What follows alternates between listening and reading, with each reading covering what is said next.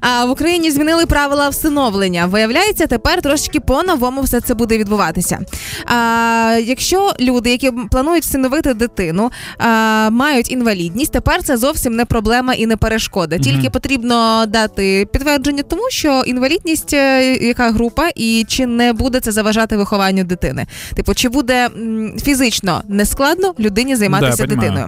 А, крім того, тепер є норма, що всиновитель не може бути старшим на 45 років дитини, яку всиновлює. Умовно, якщо мені 46, то я не можу всиновити зовсім немовля. В нас має бути різниця у віці не більше 45 років. А якщо мова про сімейну пару, то беруть до уваги вік молодшого із пари. Тому або тата, або мама, хто менше має років, той і міряється з То, дитинкою. то есть, получается, если ты хочешь пятилетку усыновить, то тебе Да. должно быть до 50. Ні, ну да, а, ну да, тоді да. Е, крім того, якщо, наприклад, ви думаєте про дитинку, яку всиновити, бо зараз в Україні достатньо багато відносно е, сімейного типу дитячих будинків, де виховується там 10 діток, але все одно це не будинок.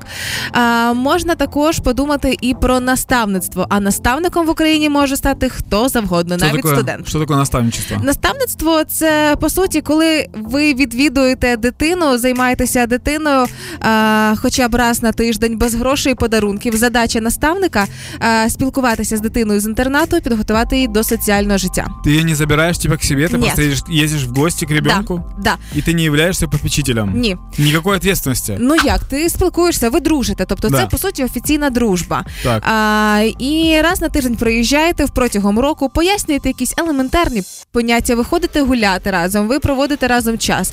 Тобто, якщо у мене в житті ніколи не було молодшої сестри, то це ідеально для мене, зокрема, якщо я хочу мати молодшу сестру. Я її просто візьму і буду з наставником. Кстати, чисто психологически у каждого человека есть потребность в попечительстве. В том Так. плане, что каждый человек должен выполнять роль учителя. Э, Это объясняется, например, почему дедушки и бабушки, когда у них появляются внуки, они становятся супер бодрыми, потому что у них снова есть кого учить. И это, Ой. и это питает очень сильно энергию, это правда на самом деле. Тому, е, що стосується наставництва, зокрема, для мене це дуже цікава тема. Я для себе планую стати наставником якоїсь дитини з Мене? інтернату. Ні, Данічка. Тому, якщо ви теж плануєте, е, в першу чергу звертатися потрібно в центр соціальних служб для сімей, дітей та молоді за місцем проживання. Там дають направлення до психолога, щоб поговорили з вами, поспілкувалися, чи ви спроможні займатися дитиною.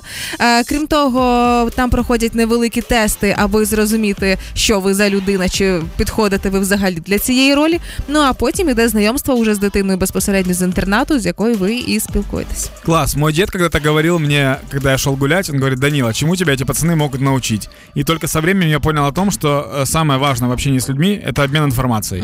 Если вы можете с кем-то поделиться своим опытом, то это супер круто и бесценно.